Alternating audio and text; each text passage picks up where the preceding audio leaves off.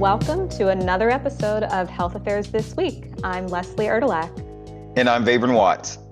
And I'm Jessica Bylander.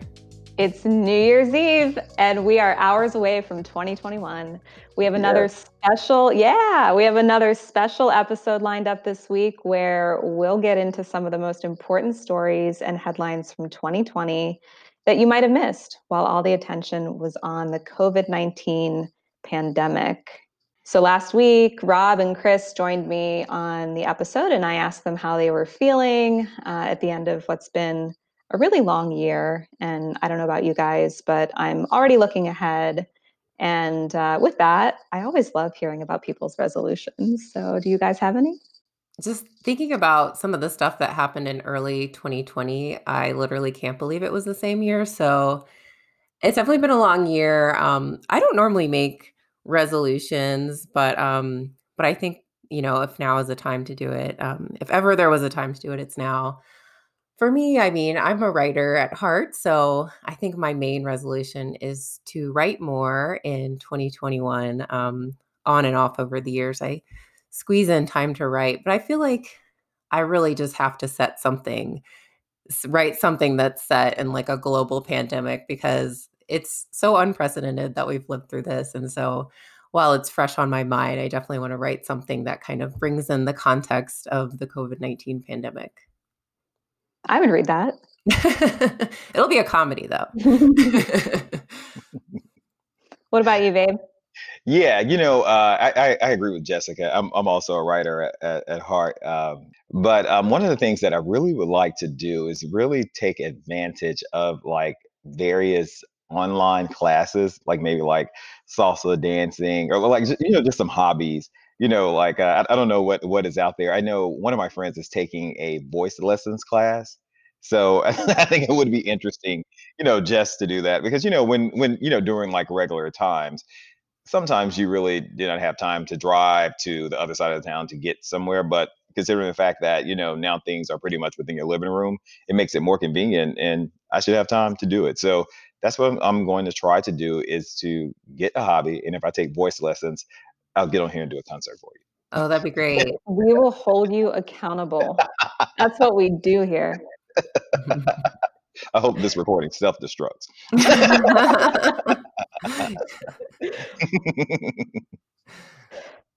Well, since nobody asked, I'm going to tell oh, you sorry. anyway. oh, sorry. Leslie, what I, are your resolutions for next year?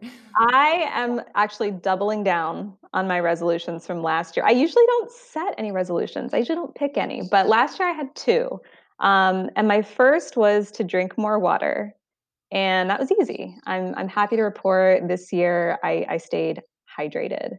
Um, my other resolution that did not go so well was to reduce screen time and not spend so much time on my phone. Um, but you know what? I doom scrolled my way through spring, summer, and fall, just like everybody else.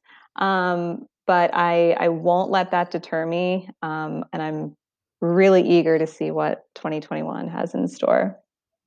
Oh, That's a yeah. great goal. I I need to adopt that goal. I won't, but I need to.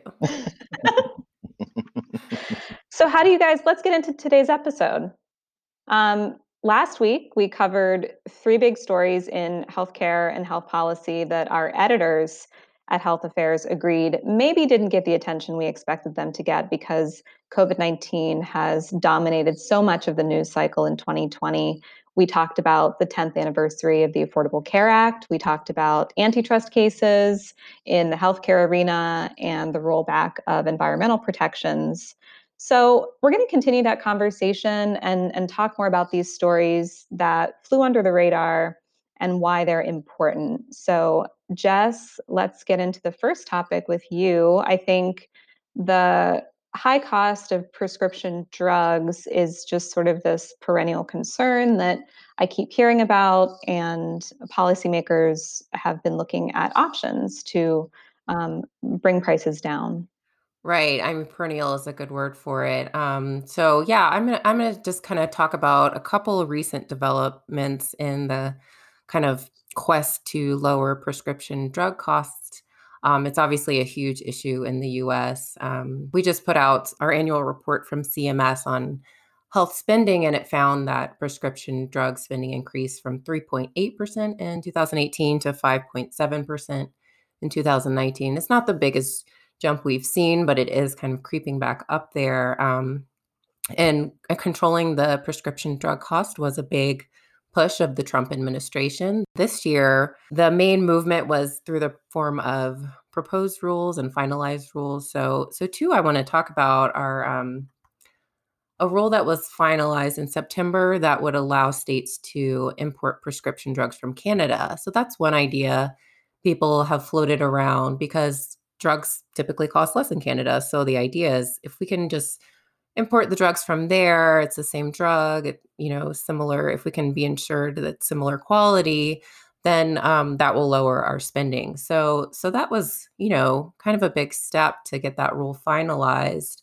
Um, but there's still big challenges ahead you know we've written on the blog about some of the key challenges there and and probably the biggest is that it relies on people to cooperate and so drug makers in the US and in Canada um, need to cooperate, and then um, we need to cooperate with the Canadian government. And the fact is, it's actually not a popular proposal among drug makers or the Canadian government because it's, you know, for a variety of reasons, but um, but it just kind of op- could open up a can of worms. So there's a lot of um, sort of uh, there's a lot against it, I think. And then the other big challenge is that um, it could it could kind of put some more strain on FDA um, the U.S. Food and Drug Administration, which I think, as we all know, is already under um, a lot of strain, just kind of handling the review regulation um, of drugs in in the U.S. So that's that's where that one stands. And then, really, just last month, the administration finalized um, or in, issued an interim final rule on international um, reference pricing, which is something we've we've published on. It's just the idea that if we could tie the price of US drugs to what other countries pay, then we'll end up paying less. Um, it's very complicated. That's like a really quick summary. Um, and so in November, it kind of felt like a last minute thing uh, that this interim final rule was pushed through, and um, they were calling it the most favored nation rule. And basically, it would um, tie what Medicare pays for certain high cost drugs to the lower prices that um, other comparable OECD countries pay.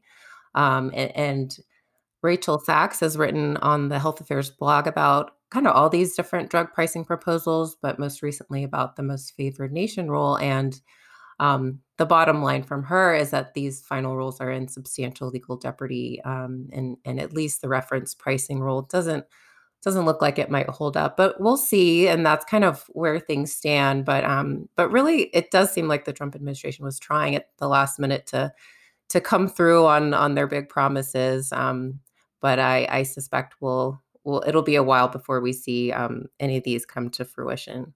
Okay, Vabe, you're up next. Uh, you're going to give us an overview of another story um, that that sort of got overshadowed by by COVID, and um, that is uh, the public charge rule, some of the controversy around it, and where things stand today. Yeah, um, as as you were saying, um, public charge was definitely um, overshadowed, um, like many things in um, 2020 probably um, you know the last time where people really paid attention to public charge may have been in 2019 but you know just b- before i go into this i mean uh, i mean some people actually ask the question what exactly is public charge? So i just want to give you you know a background on what it is. So public charge um, has actually is a designation that has actually been around since 1882 so it's you know over what almost 140 years you know old of um, of this type of designation but the designation is actually given to individuals who primarily rely on U.S. governmental cash assistance for their day-to-day expenses or um, who are likely to um, depend on this um, cash assistance governmental cash assistance in the future. And in the case of immigrants um, the, the u.s citizenship and immigration services makes this public charge determination um, which can deny an immigrant's admission into the U.S. or ineligible to become a lawful permanent residence. And the lawful permanent residence was formerly known as a green card. So, you know, for you know those of us who remember the green card, this would keep you from getting something similar to a green card. So um, there are many factors that can deem someone as a public charge, um, such as an individual's age, their health, income, their family size, education, as well as even skill sets. Now, it's it's very important to um, know that that no single factor alone uh, alone can determine a public charge status. It must be a multitude of factors to you know receive this um, um, determination. Um, so in um, 2019, which is probably the, the probably one of the last times that we really heard a public charge and we really paid attention to it, um, the government announced a new rule restricting poor immigrants from attaining lawful permanent residence. Um, under this rule, which um, actually went into effect in early um, 2020, January to be exact, exact at the beginning of the year, legal immigrants who have received public benefits and assistance, including housing, for more than a total of 12 months within a three year period may be classified as a public charge and ineligible for permanent residency. So, you know, when this, you know, went into um, effect at the beginning of 2020, um, there were actually a couple of, well, not a couple of, but quite a number of uh, of um, of cases who were working to actually block the rule, and a lot of these cases came up in in the summer to pretty much to, to December a couple of um, December second a couple of weeks ago. So um, during the summer, um, there were um, a case um, in the Southern District Court of New York. They blocked the rule from being enforced during the COVID nineteen pandemic. And then in November, the Northern District Court in Illinois determined um, that the rule actually violated the Administrative Procedures Act. Um, and so, you know, it was unlawful in, in, in Illinois to actually implement, you know, the public charge rule. However, the next day it was overturned and the state was allowed to enforce it again. However, since then, um, since December um, 2nd, the Ninth uh, Circuit Court's appeals upheld two preliminary injunctions that blocked um, the implementation of public charge. And at at the time, there are several states who are in um, who have banned the public charge rule. Um, that's uh, to be exact, 18 states and one district. And um, some of those states include um, states such as California, Virginia, Colorado, Maryland, Massachusetts, Rhode Island, and Hawaii. So, um, so public charge has really been in the news from January to December, and it was sort of, you know, um, it, it, of course because of COVID, it was sort of uh, overlooked. But that's just to give you an update on, you know, what is happening, you know, with public charge and what is going on. Yeah, so there's this sort of phenomenon around the public charge rule that I think is really interesting, and we've published on it in the journal, and that's around sort of the chilling effects of um, not only you know the rule itself, but just what it signifies, what it means, um, you know, and just the mere announcement of the rule um, really dissuades people from using safety net programs, like you said, Vabe, and um, on the other hand, you know, you you've we've seen cases um, where public officials are actually, um, you know, not providing accurate information um, about you know eligibility requirements for some of these programs because there is just this environment um, um, you know that creates misinformation or there's just there's political sensitivity around the issue. And I, I think that timing kind of couldn't be worse during the pandemic. I mean, this is the time when you want people to enroll in the safety net programs they're eligible for. Um, you know, I wrote in the journal about how the pandemic has threatened the safety net for so many US children, you know, who rely on school lunches, school breakfast, um, stuff like that, the healthcare services they could get in school. So now is definitely not the time you want to have that chilling effect and have people afraid to sign up for, um, you know, SNAP or Medicaid. So, so it's definitely like a kind of a perfect storm. There was a piece uh, recently um, talking about. Um, we all know that you know the surge, the demand um, at food banks and food pantries has been really unprecedented, and they're just overrun um, by demand during the pandemic. And um, in part, you know, they they said that's because people who are eligible for things like um, SNAP um, are actually afraid to apply for a public benefit. So I think it just sort of situates, um, you know, the COVID pandemic, the uh, economic crisis that we're facing, and just um, the the major concerns and, and, barriers to accessing safety net services. It's just um, an enormous challenge. hmm So, you know, on a lighter note, did you guys know that the Oxford English Dictionary could not pick just one word of the year for 2020? So, in previous times, you know, there has always been one word that was used. But because of these unprecedented times, they actually had to make a list of words for 2020 because pretty much every month or each quarter of the year, there was always a different word. That's fun. I mean, yeah, if I if I were to try to sum up the year in a word, I think I'd be challenged too. yeah. So so so so like I must say, like, what was your favorite word of the year of 2020? I mean, there were several. So I mentioned it at the top of the episode because I spent so much time doing it, but doom scrolling is my word.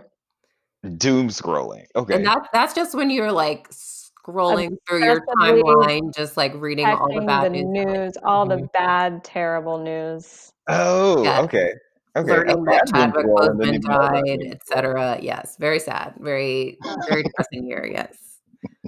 Um, for me, I think just a word that's kind of both silly and cute is quarantine, you know, Oh yeah. T-E-A-M. So, yeah, I had a very small quarantine. It was my husband and my little son. So, um, really most mostly saw them all year. Um, but yeah, I, I you know, I became very close with my quarantine. So that's a very kind of fun word to to summarize what was actually a very difficult thing to be so isolated during the year. so so so really yeah, a lot of people played off the word quarantine this this year in in just many ways. Um, but I think my favorite word this year was social distancing. I mean, it was one of those words that, like before, you never heard it before, but once you heard it, you knew exactly what it was. It's one of those self, you know, explanatory words. So that that was my word, um, which was social distancing. And um, I'm sure people out there have, you know, you know, several, you know, different words. And uh, you know, the the Oxford English Dictionary just named a few, you know, including like mail-in was a big word. Uh, vaccine, you know, was a word. Uh, pandemic was a popular word. I mean, it's, it's several on the list. So you really, you know, just have to check it out, and it'd be interesting to get, you know, everyone's word of the year. Yeah, and interesting how many more words of the year related to science and health than probably is normal. Exactly. Yeah, yeah. I mean, talk about probably. I'm, I'm sure people's health literacy was increased, and, and it- and it was because you had no choice but for it to be increased. I mean, there were several several words that were, you know, spewed out there in the atmosphere, like uh, people. I mean, I, I I don't think we now every day. I think probably a lot of us use the word vaccine more than we've ever used before.